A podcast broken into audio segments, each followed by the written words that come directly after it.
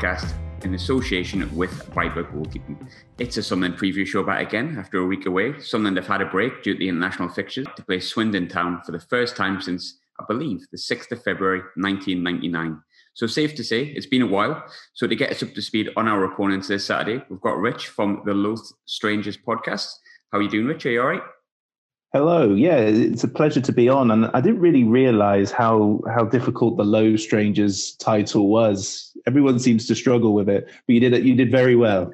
I've got to be honest. When I started saying it, I was like, I'm going to have to restart this on it because I thought I was going to get it wrong. But I was all right. It's a bit like that word social distancing. Sometimes you say social, and you think I can't quite get that out, but I'm I'm getting there, mate. I'm not too bad. So I'm pleased that I didn't do. I, well, first take, not too bad. I'm getting by. Um, as I kind of alluded to in the intro, uh, first things first, I guess, what's been going on with Swindon for the past 21 years? Everything, I think, um, pretty much. So previously on Swindon Town, we've had administrations, we've had um, we've had just chaos, we've had a few good ones.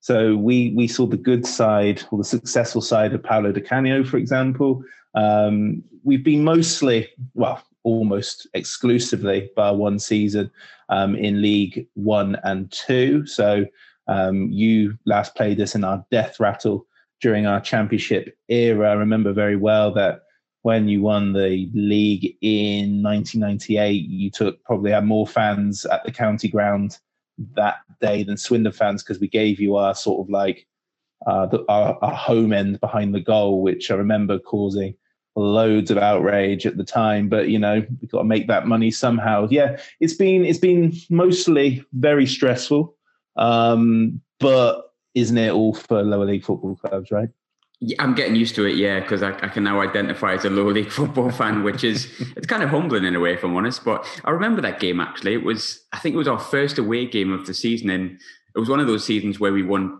pretty much every game. But I think that was one one if I remember rightly. Iffy Onuora and Kevin Phillips, of course. I think for Sunderland. Played at the county ground, so that was very early on, one all.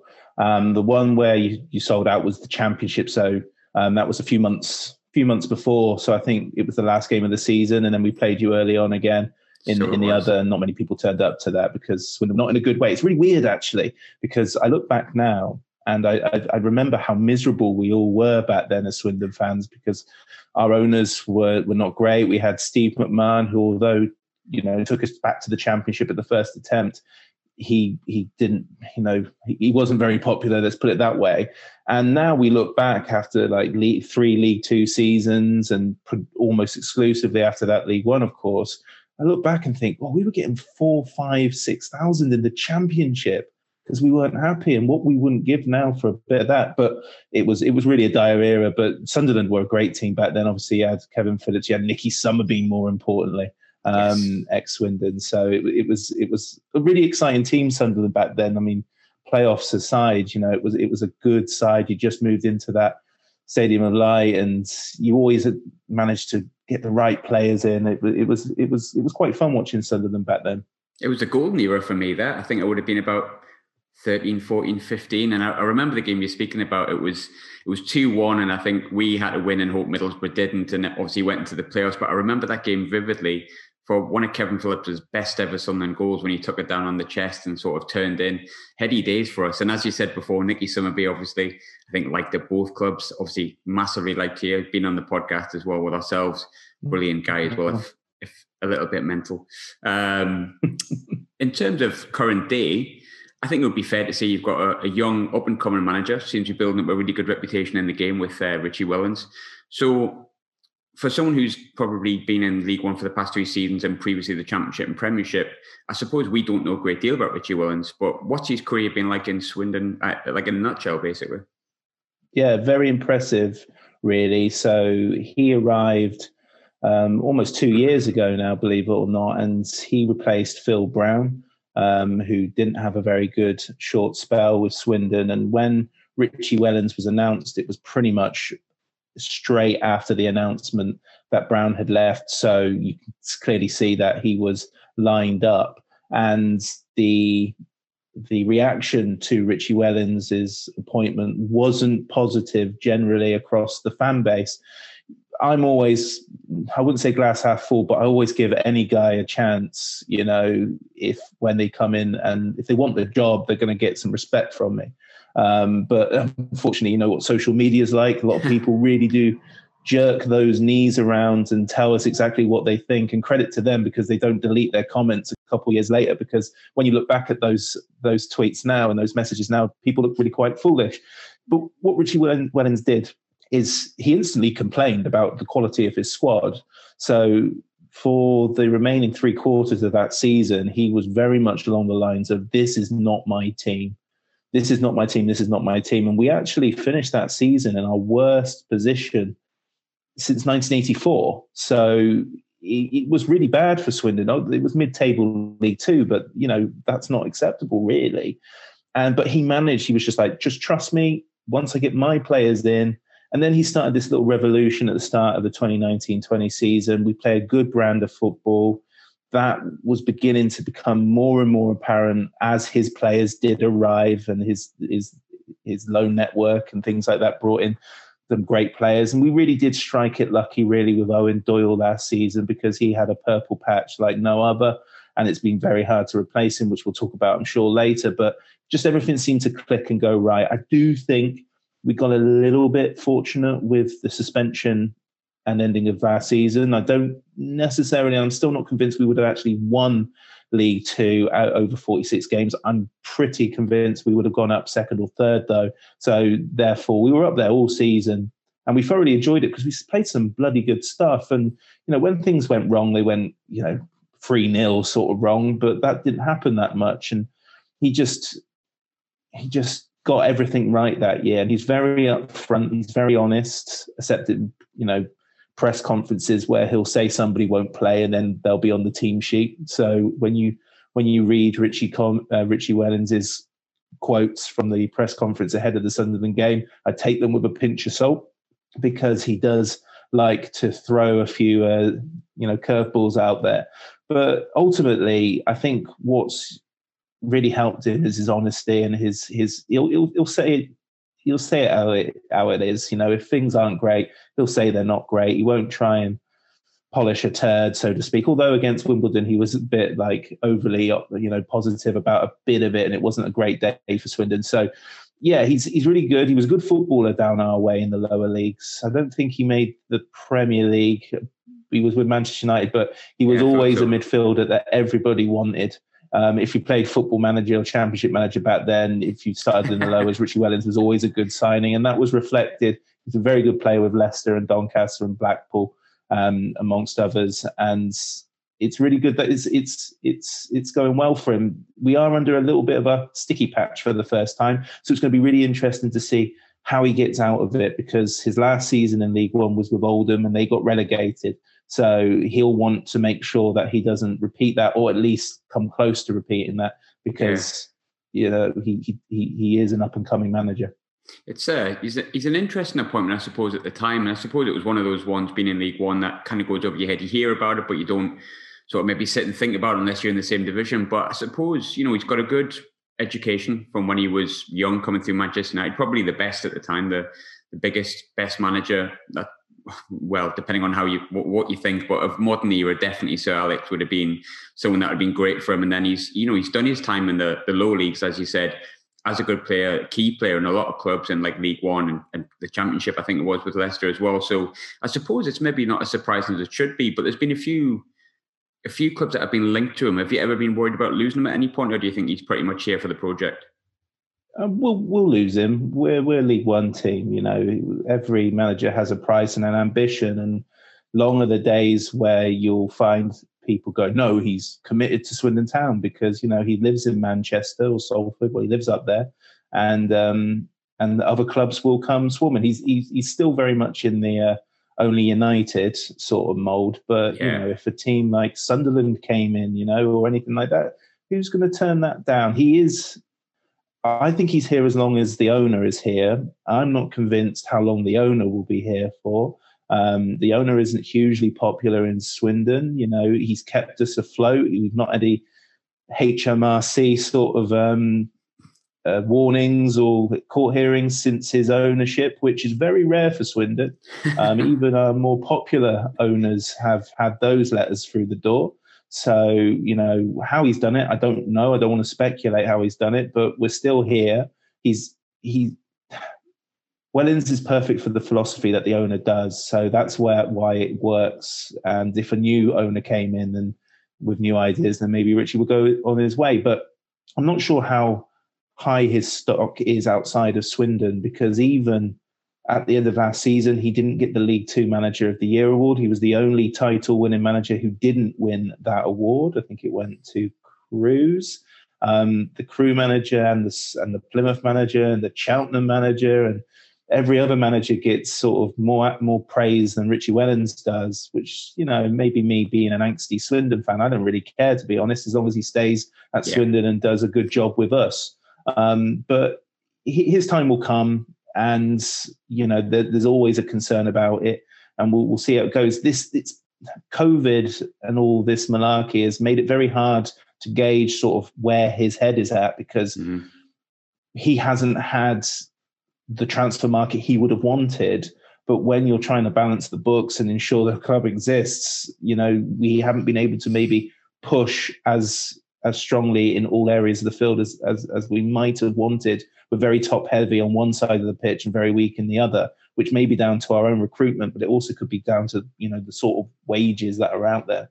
Yeah, no, absolutely. I think obviously you've got the, the wage cap that's come in place. You've also got the situation with COVID. It's probably one of the worst times to be sort of any sort of club at this level trying to recruit, especially if you're newly promoted and trying to identify areas which you've probably identified in like March, thinking, well, if we go up, we need this, this, and this.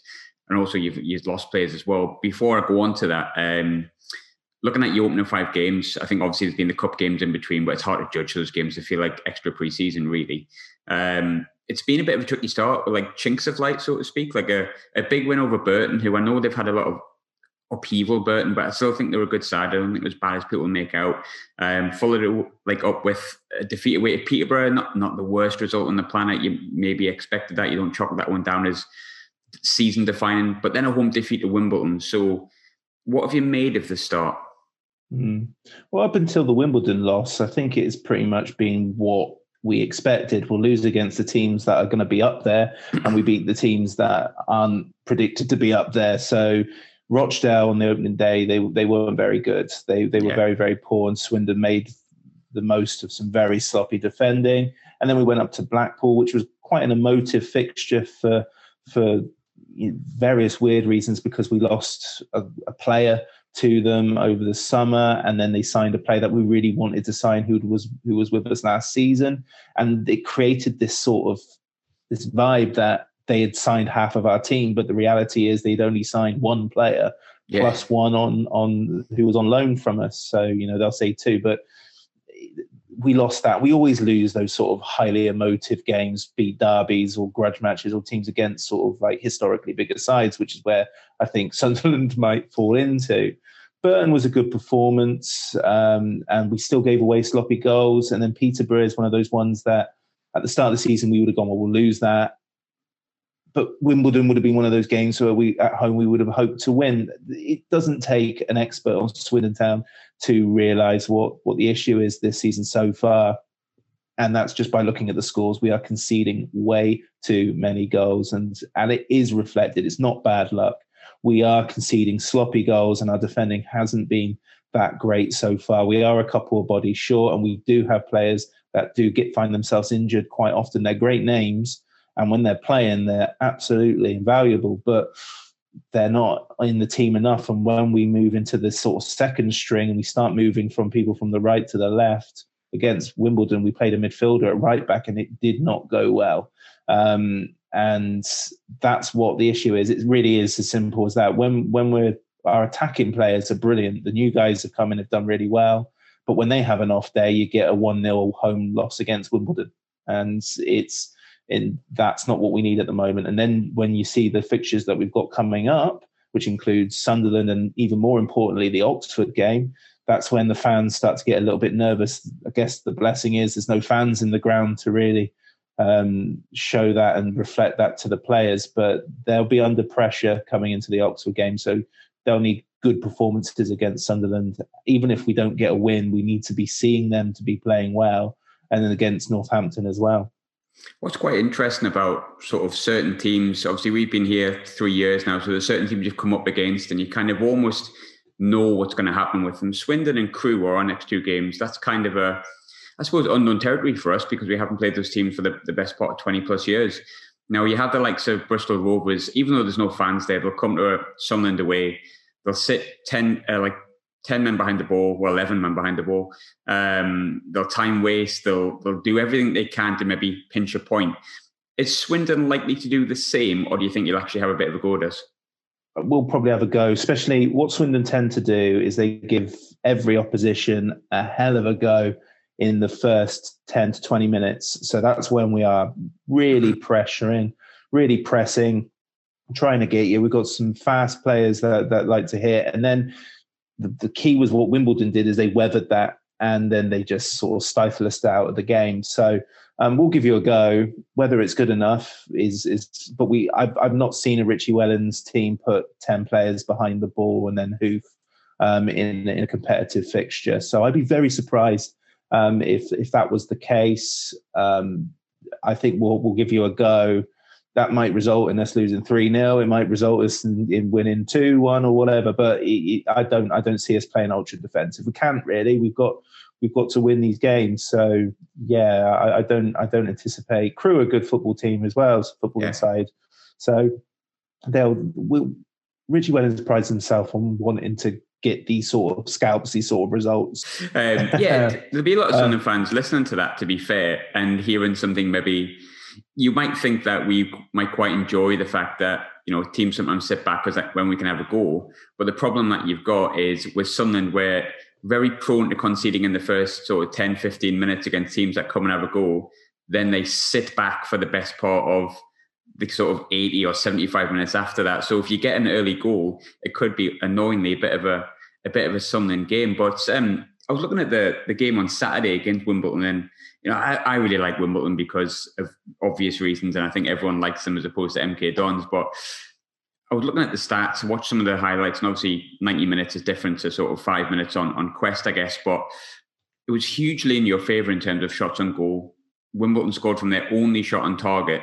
Um, you touched a little bit before about how this is not so much the problem, so I suppose I will ask. But you lost the likes of you know Eoin Doyle, Jerry Yates, who was someone that we were allegedly looking at in pre-season. But you scored eight and five. It doesn't indicate there's a problem up front. But does Saturday's game concern you that that could become a problem, or do you think it's just a one-off?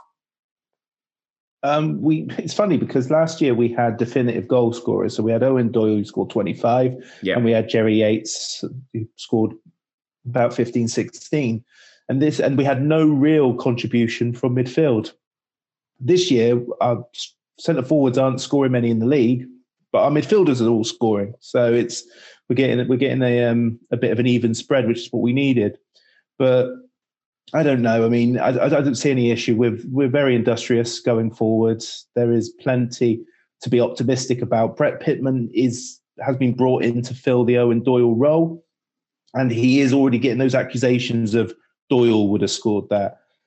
But it's just one of those things. And Pitman's he's done it, been there, done that, and he just needs to get his rhythm. He was a bit behind with pre-season before he joined Swindon, so he really will need to start scoring some more goals soon. But we have enough creativity from midfield to cause issues, even if the centre forward isn't scoring. So we do need it. Um, we do need him to start. It's all more symbolically, isn't it? Really, um, with your centre forwards, with your number nines. I mean, you guys know all about that up in the northeast. That it's, it's a sacred position, and you need them to be superstars. And we're no different. But as long as it's our guys have been scoring elsewhere, then I'm not really concerned at the moment. Yeah, I think sometimes you know in, in League One, especially for, and I hope I'm obviously not offending any Swindon fans here, but I imagine consolidation League One would be perfect for you this season. And in a sense, unless you want to kind of win the league, i.e., a Peterborough, you know, hopefully us. I think you can kind of get by by sharing the goals between and maybe getting a midfielder that'll get you 10 goals a season. I think the difference between the teams in this league are if you've got someone that can get you 25 goals, i.e., like a, an Ivan Toney or someone like that, you're always going to be there or thereabouts in, in this league. And I think that's probably been the problem with Sunderland is we can get 10 goals from a midfielder to get us into the playoffs. We can't get Will Grigg, Charlie Wyke, or so far Danny Graham to hit a bondo um, with a banjo. But you, you spoke about before about Brett Pitman. Um, many people will know Brett Pitman at, at Sunderland, not because he's been that good against us, just because he's a bit of a bastard, really. Mm. Um, he's not the most well liked man on Wearside because he's a bit of a annoying, been there, done that, as you said, League One sort of centre forward. What did you make of his signing when you first brought him in? Because he's very different to Eoin Doyle, I, I would imagine, from what I've seen. Yeah, um, I've seen Brett Pitman quite a few times over the years with Bournemouth and Bristol City, and he was always one of these players that used to score but looked knackered. always looked like he was. He, he always looked like he was like he would score a twenty yarder because it was far more simple than to sort of try and get into the box somehow. And he would score this magnificent goal, but you know, just look absolutely drained. And he's only just come on as a sub. You know, that's what that's what my memory of Brett Pitman was lower league fans, it's, it's hard because it sounds patronizing. And I'm a lower league fan and I don't mean to do it, but because it's Brett Pitman, it created a lot more excitement. Yeah. Had it been if we signed a Darlington player who scored 40 goals in the National League South, you know, because we we look at his stats, you go on his Wikipedia page, you see the goals that he scores at League One level, and you think, right, that's it. So that's 15 goals done, secured. But he, yeah, he's, he's, he's, it's the term shithouse, isn't it? I mean, that's yeah. the one that that people use. But you've got Maguire, and uh, I mean, Maguire has got serious history with Swindon, being an ex-Oxford, and I mean, I'm sure you've seen the pictures of him celebrating in the county ground. I have. So you know that's going to. Luckily, there's no. I don't think there'll be any Swindon player surviving from that era left, but you know, Maguire will be well up for that, and he's the equivalent. So it'll be. It'll probably be a story of which shit house causes the most shit in the house um, on Saturday, to be honest. And um, we'll take it from there. But yeah, he, I, my reaction was fine. That's good. He's getting a bit older. I mean, he always had this accusation of being like quite overweight, but he seems all right. He seems in, in all right nick, but he just needs to get his fitness levels up. He's getting there, um, but he needs to get a couple more goals because because of the Doyle comparison, which is completely unfair. But here we are. But yeah, he he's he's never really caused us any mischief. He's probably played at a higher level or been just played for better teams when when we played him. He's, I don't remember us having having any run-ins with him, but I can certainly see that it's a part of his um part of his game. Yeah, it's definitely part of his makeup from what I remember. I remember him shouting at a ball boy in the, the playoff semi-final. Poor 12 year old is getting screamed at by him. Um, but we won, so well, one of the two legs, so that worked out on that night. Um, in terms of Maguire, I did want I did want to come on to one, but before I go into sort of our players and, and your view on our players, outside of obviously Pitman and the players that you've you've mentioned, which players should someone be looking out for? Yeah, it's a good question. Uh, it, it, it, kind of is one of those things where it depends what sort of game they're having. I like Johnny Smith, who's a player that we've got on loan from Bristol City. Yeah. So I've got him down in my predictions to be the guy that really is um, the consistent performer over 46 games. I don't necessarily think he'll win the awards, but I think he'll be the one that creates a little bit of magic. Um, Jack Payne is very good, but we were given warnings about him being when he's good, he's amazing, but there will be five games that follow where he'll be off the radar completely. But to be honest, this is League One. That is what League One football tends to be. Pretty much. Um, exactly. So, so I am not really concerned with that. Um, yeah, I would I would say you know Johnny Smith's my my guy on, on on that front. So we've had Tyler Smith in. I mean, we made a bit of press recently because you know almost all of our signings were called Smith, including our go uh, our goalkeeper who's called Matty Kovac, which is Smith in Czech, believe it or not. So it, it was you know we, we went for a week. We've got a lad from Leeds called Jordan Stevens on loan. He's very very exciting. He was absolute dog poo at right back on um on Saturday against Wimbledon, but he'll if he goes back into his natural position, he'll cause issues.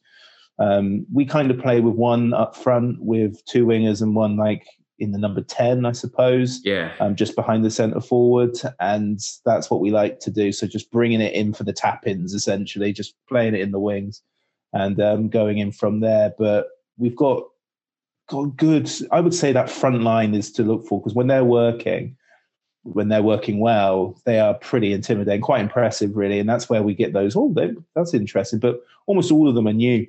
Yeah. Um, in in in in midfield, we also have people like Anthony Grant, who's really, really popular with Swindon fans. He won the Player of the Year award last year. He's just your sort of midfield general who'll sweep up and he'll he'll put in nasty tackles which are fair but on the borderline if he if he needs to. If you get him booked early on, that sort of waters down his game a little bit. Was it Shrewsbury, um, right? Is that right?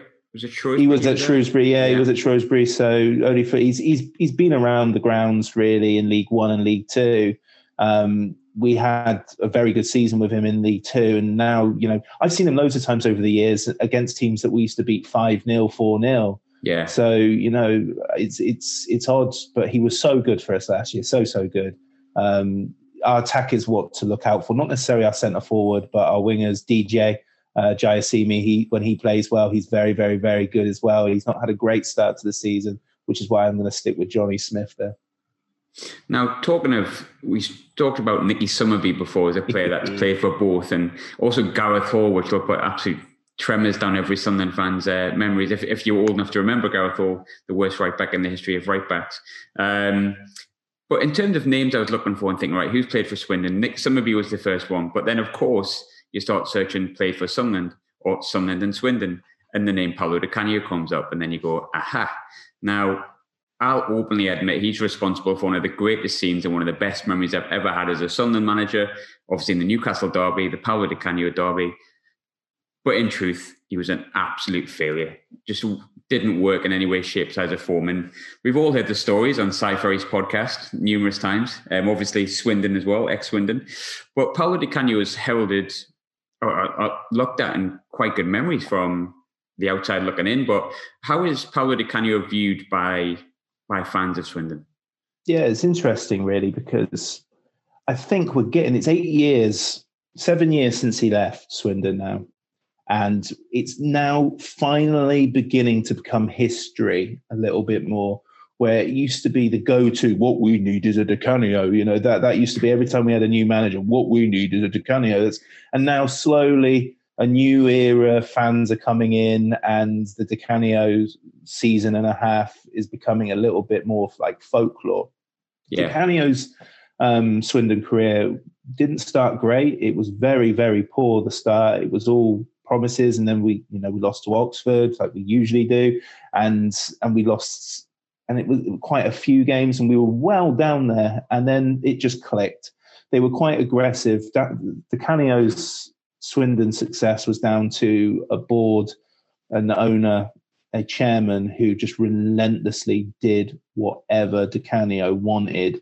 If he wanted three players, he got his three players, and the aftermath of it almost killed Swindon Town.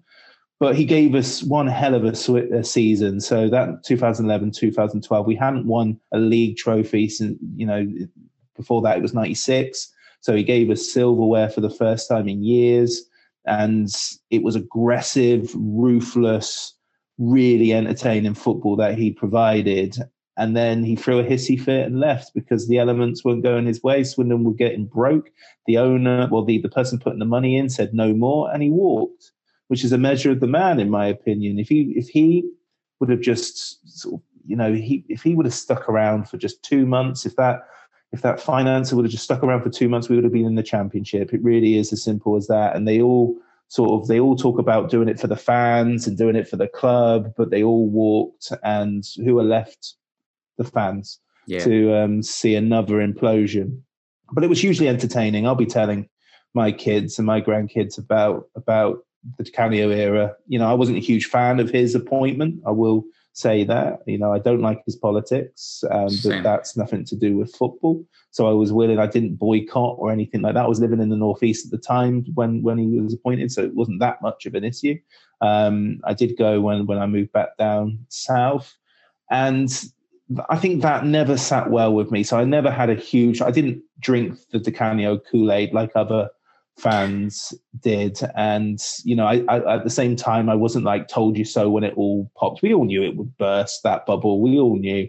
We enjoyed it while it while it lasted, and you know, some of the moments that that happened during Di Canio's tenure, some of my happiest memories as an adult following football, and some of the bad things that happened during that time are some of the worst um, as an adult following football as well, just because it was so close and so far. Um, but yeah, never a dull moment under that, especially nearer to the end where there were just all sorts happening, just crazy times. With Paolo, it's funny. I think he managed us for about 13 games, like 13 a year one, two. One of them being a 3 0 win over Newcastle, one of them being a 1 0 win over Everton in his first two out of the first three games, I think. And everything else, including a 6 1 defeat against Villa, just the, the season afterwards was just horrendous. And obviously, brought a few pals in. Uh, the Fanti and stuff like that. But even though we only had him for 13 games, like you said, there was never a dull moment. But what was, in terms of his time at Swindon, the most mental Di Canio memory that you have? His press conferences would notoriously go on forever. And he would say the most ridiculous things. Um, but when you, he, he did awful stuff, really. He bombed out a town legend who was youth coach Paul Bodin. He bombed out his son, who went on to have a decent career. At Preston now, Billy Bodin. Um, he did all sorts of bad stuff, but because you're winning and you're doing well, the fans we just ignored it really. And it's not until you're picking up the debris do you really realize. But it's always tough to talk about Paolo Di Canio without sounding like you're retrospectively slagging him, slagging him off. I cannot emphasize it was a really enjoyable season where we played loads and loads of great football and we won some really good games and things like that. But the legacy is now trying to sort of like you find yourself in an argument, you're either like, I would have him back in a heartbeat, or I just no. And you know that that, that argument still continues to this day, just about. It's funny how similar that is with Sunderland. To be fair, we have a certain, I would say, a certain element of fans who who like this kind of it's authority approach because we felt on the leagues, and I think a few people felt like you know maybe he was the one who's seen through their bullshit, and if we'd kind of stuck with someone like him, it might have worked. For, for me, I preferred the Gus Poyet approach of maybe slightly mental, slightly authoritarian, but actually not completely off the planet. Um, the big thing with Paolo was uh, when we got him because of the name that he is because of probably the politics that come with him, which unfortunately they do, even if you try to go away from it, it became a little bit of a circus at the beginning until we beat Newcastle, and it became like almost like a siege mentality, like us against the world sort of thing, which was yeah. quite a good memory at the time, looking back in hindsight. But when he first got appointed at Sunderland, were you quite surprised that he jumped that many leagues that fast? And could you see the disaster happening before it even happened? Kind of like it didn't surprise, but you could see the disaster because if Di Canio the fact is, Canio hasn't worked in management since Sunderland, so the damage was done. You know what he did at Sunderland behind the scenes, probably more than anything, was enough to scare off English British clubs forever, probably. Um, Swindon Town drunk the Kool Aid, but I, I, wasn't surprised because we would have been a championship team if Di Canio stayed. If the elements were exactly the same as they were months before, he would have he he would have took us up to the championship and God only knows what would have happened after that. So, you know, I think what he should have done, you know, hindsight being the great thing, he should have just stayed at Swindon, just added more stock to his his, his resume, and then it would have been far less surprising. But because of the circus of his exit, it was maybe a little bit surprising that he waltzed straight into a Premier League side. But he he famously, it was always mentioned, not by him, that he was top of the class when he got his badges. You know, that's where he met Fabrizio Piccarreta. You know, it was during his badges where he did that, and he was really impressed by him. And, you know, the theory, I think he's one of these people that, you know, will pass the exams, but when you do the theory, you've got to you've got to give a little as well. You can introduce your regime, your preferences and things like that, but bombing out players because they've just had a baby and they want to look after their wife and child, which is what happened at Swindon. And you know that that's all. You know, Simon Ferry himself. You know, I've had Simon on on my podcast a couple of times. He's done a live show for me as well. And you know, the stories. I mean, that it's a miracle that Si Si played more games that championship season than any other player, but he wasn't going to play at the start because you know the Scots lads, they like to have a good pre-season, don't they? so they they, um, they come back a little bit like um, football fans do in terms of shape, but they work hard throughout the season. And he was almost done because he stepped on the scales. You know, our captain was bombed out because of the baby situation, and Paul Caddis is the sort of person that tells someone to get to, you know, if uh, yeah. if he didn't agree. And Di Canio didn't like that. You had to just fully invest. The players did, and you know, the stories of their sort of um, their analysis sessions. I think I would have retired from the game if I had to sit through through that. You know, that would have been just. I'd have just walked. You know, it just sounds. It almost sounds like too much, and I think yeah. he was such a such a meticulous coach that can, I guess, sometimes be detrimental. I mean, Sunderland had the the sauce issue, didn't you, about what sauces tomato ketchup? Yep, no yeah, tomato ketchup that probably happened at Swindon, but nobody complained about it. So it just, but the fact that these 50 grand a week players or whatever weren't allowed their HP source, it, it turned into a whole thing. But it, it's remarkable. It, but again, like I said at the, at the start of this sort of ramble, he, he's not working now. He left football management and he had a lot of promise, but he's just his, his erratic behavior. Yeah, too much for the modern game, probably, or any game. It's funny. Sometimes I've thought, you know, with Paolo ever coming back in, could he maybe do a job in a, a League Two, a League One? Because it's almost like when Roy Keane came to Sunderland and, and went into our Championship team. Players, players were shit scared of him, but he, he had like a winning mentality. He was maybe not as crazy as, as Paolo came across, and he managed to get like a side up into the Premiership. Good first season in the Premiership, but it was when he started bringing in the characters like Djibril Cisse, El Hadj Diouf, like literally the worst characters you could probably bring in in terms of Dioufy, in terms of like ego, especially, I would imagine. And that's when it started not really working for Roy Keane at Sunderland. Whereas with Paolo, I suppose if you're going down to League Two, League One, there might be players who look at his achievements and, and think, well, he's been at the top of his game. Maybe maybe this works. We'll just do what he does. Whereas I think Premier League players probably don't stand for it. Do you think that which is a weird thing to say, really, because football is a footballer, but eh, there is different levels with it. Do you think Paolo could maybe come back into a, a League Two or League One and, and maybe work, or do you think he's done?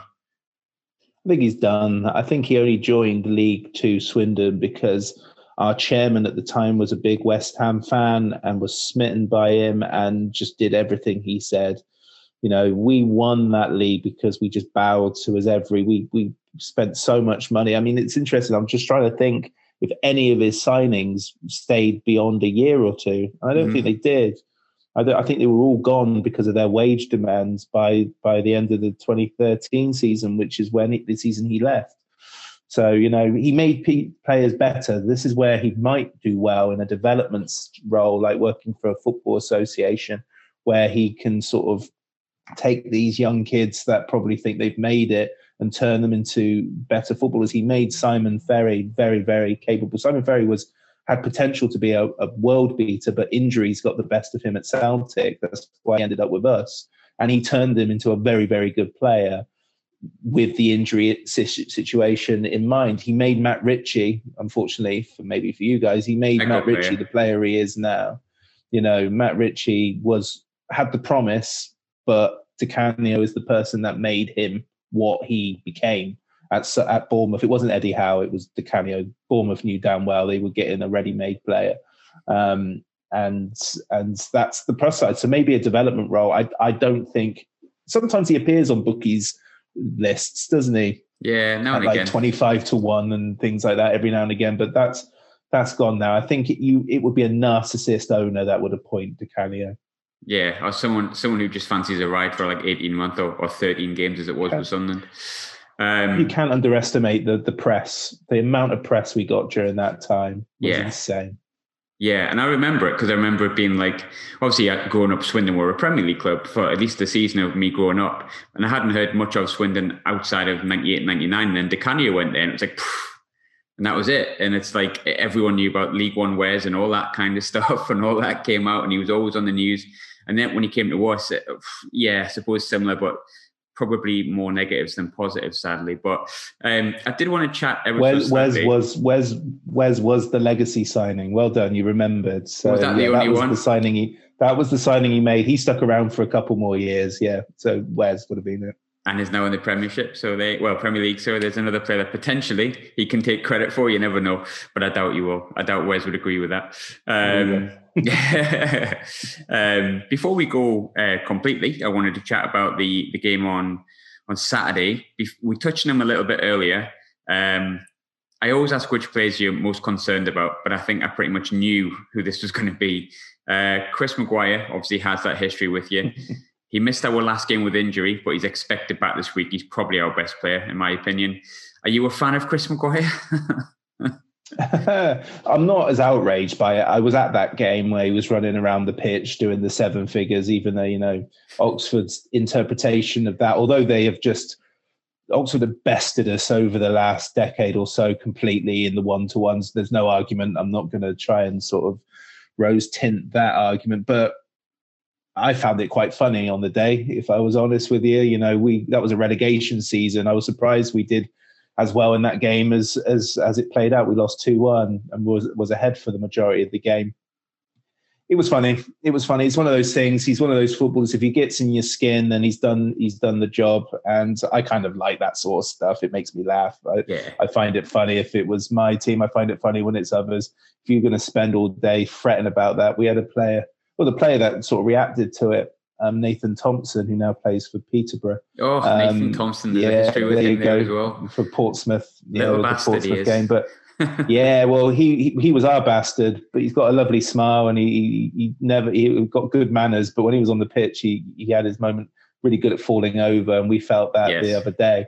Um, and you know, when we beat Bristol City one game, he sort of went to the away end and sort of gave it the big one and Bristol City fans were outraged, but we found it hilarious because yeah, it was very, very funny. And then when it's flipped over, Maguire does that. It's it's it's it's suddenly like the worst crime known to man. He's a very good footballer. He's probably should be playing at a higher level had it not been for these little sort of parts of his game yeah. where um, it's great for us in League One, but is it good enough for those championship sort of clubs and Scotland where he'd been capped already? So you know, he's made his decision. His personality has probably prevented him from playing at a higher level, but he scores goals and he'll be one. He'll be the player that Sunderland fans look back at this era and go, "Well, at least he gave us some some stuff." But there's plenty of. I mean, Lynden Gooch, I really like. I really like Lynden Gooch. Um, I like Power you know, and you know the, the centre forward that's just come in, the, the one that used to play for Middlesbrough, is Danny Graham. Danny Graham, yeah. He, you know, he, he'll he's our he's your Brett Pitman. When he gets cooking, he'll score goals. You know, the logic is there. You know, there's plenty going on. I mean, we were trying to get Will Grigg from you, but I don't think he's doing anything now, and in that hasn't done anything at all. But you've got good midfielders. Love Grant Leadbitter. I used to watch him at Sunderland when I lived up there quite a lot back in the day. Um, I don't know what he does for you nowadays, but Sunderland are one of back these players form. where, yeah, he's back on form. That's yeah. that's good because he's a, a, good. He's a good. Had a difficult six months. Unfortunately, uh, he had some mental health issues. Took six months out with coincided with COVID and extended that period. But he's came back and been our best player since, in my yeah. opinion, since the start of the season. Yeah. That's good because I, I, liked him, and I, I remember there was that sad story with his dad as well, wasn't there? Back yeah, back in the day. And but you've got you've brought in Bailey Wright, and he's all right at League One level. Bailey Wright's a good defender. So I look at your squad and I think, oh bloody hell, which is funny because you guys look at your squad and you say, oh, he's useless, and there are those same players are players that we would have at Swindon any time. And this is one of these sad things about. I always sympathise with teams of clubs the size of Sunderland when you have to slum it down with us um, Leeds, Sheffield Wednesday, Nottingham Forest, Leicester City, Wolverhampton Wanderers. We've all seen you come and go, but it's always been interesting. You've already graduated from this school now. When you come in, you've got a chip on your shoulder, and you know we shouldn't be here. We're gonna, you know, piss the league. We're gonna. I can't see us losing this season. But then you realise that every bugger, every Accrington Stanley, every Swindon Town, every Burton Albion wants to beat you because yeah. it's their scalp and that's where this you you've won your cup final. Hell yeah, we've won your cup final because we want to win these games and that that's the downside. Bolton will feel that in League Two at the moment. You know they may not have the resources, but they have the name. Yeah. And that's always the downsides of being down there. I think not many of the the big teams have got out of this division straight away, and it's because these plucky little clubs just turn it up that little notch against against teams like Sunderland. We're we're not. I don't think we're there. I think we are a team that is capable of pushing for a champ for a playoff place if we can get the right players. But Sunderland have that team. You should be up. You you are my automatics this season, um, and that's not because you're Sunderland either. I, I, I do have you up there. So it, it, there are plenty of players in there that that I mean, you've got Jordan Willis, haven't you? He's all yeah. right. Great defender. Yeah. To be fair, great defender. So what's the problem? You've had a good start to the season as well. You haven't lost yet, have you? Not yet. We've started okay, but it's uh, that that people listening will probably think, yeah, yeah, you know, really valid point, Rich, but we still don't seem to have that striker that can get 20 goals. We're hoping Danny Graham's it, but Danny Graham's got. Yeah, that's what it takes. Not at he all. He didn't score first time round for Sunderland, did he? Back in the Prem, but he'd be mid thirties now. That's the that's the that's the problem, isn't it? So, it's yeah, you're you're quite right. You know, I think Swindon are one of the few teams that you know beat the uh, the trend where we had a goal scorer one season in League One that scored 30 goals and we only just stayed off relegation. so, so, you know, this thought that 25 goals will probably get you into the playoffs. I don't believe it because I've seen it um, thoroughly keep us up. You know, his goals kept us in the Division One year. Simon Cox that was, but um, it's it's not it's not a strong division this year. I don't think. You know, it might be a good one, but I don't think it's. I think it is separated into a three packs. You know, there are standouts. There's a huge pack of teams that could either finish 18th or 7th. Yeah. Um, and and then there are a few weaker teams. So I, I don't, and that, that might sound a little bit disrespectful. I don't think Swindon will necessarily. I had us down as mid-table um, in my predictions, um, and I don't and I don't think that will be far off. I I just don't see it as that strong this year, and this is where I think teams like over 46 games, these teams like Portsmouth, Sunderland, Peterborough, even Oxford, who have started poorly, will will get the grips and yeah. take it on. And I think fans not being in the ground at the Stadium Light, sadly, probably will give Parkinson a little bit more um, because I've been, you know, I, I saw something a lot as a, when I lived up in the northeast, and when then those games turned, my goodness, I remember one. Sorry to uh, divert. This is what I do. I'm afraid. Uh, I remember one which is against Wigan. Seb Larsson scored, and oh. we were oh. winning for the majority. And then Gomez scored the penalty, and then there was the mistake. I was at that game right in line with the winner the oh, just the stuff I heard in the ground that day. Wow. Franco um, Di Santo. Yeah, that's the one. yeah, I, um, I laughed because it was just like, as a neutral, it was genuinely exciting just listening around in the fury. Um, and that's why I loved living. That's why I love living up there. You know, that's why I lived in the northeast for five years, worked in Team Valley, and and I absolutely love the football culture up there from both both um, Newcastle and Sunderland's side of things. Um, as a as a neutral, it was so much fun being able to just get on the metro. I lived in Byker, and I could just get on the metro and be at, at basically outside the Stadium of Light without having to think about it. It was amazing, yeah. and I love it up there. And I, I, really have soft spots for both of the teams up there because you're a good, but you're a good bunch of you know. I've worked with Mackems and Geordies and they just they wear their hearts on their sleeve, and it, it's something that the South really does struggle with. They don't see it; they see it as just you. You've got high opinions of yourselves, and and and you know goldfish bowls and all that. But you're so intense. You love your football. You love your football team. You love your local team, and that's great to see. And I've seen it. I've felt it, and it's it's it's rational up there. It's it's just you get those 606 callers called up, and you know they're the crazy no, it's it's it's a real shame to see you down at this level, um, and I, I, hope you're gone because teams like Swindon can't go up when there's teams like Sunderland causing us trouble because we always struggle against the big teams. So that's why I'm predicting we'll probably we'll probably lose on Saturday. I'm hoping for a draw. I'm going to go two two. Ah, what do I take? I'll take a two 0 We've kept the clean sheet in almost every game, apart from Bristol Rovers, which wasn't from open play. So hopefully, Finally, wasn't it? Mm. Defensively sound and moving forward, but that that couldn't have ended any better. So I'll leave it at that. Thanks very much for popping on, Rich. Appreciate it.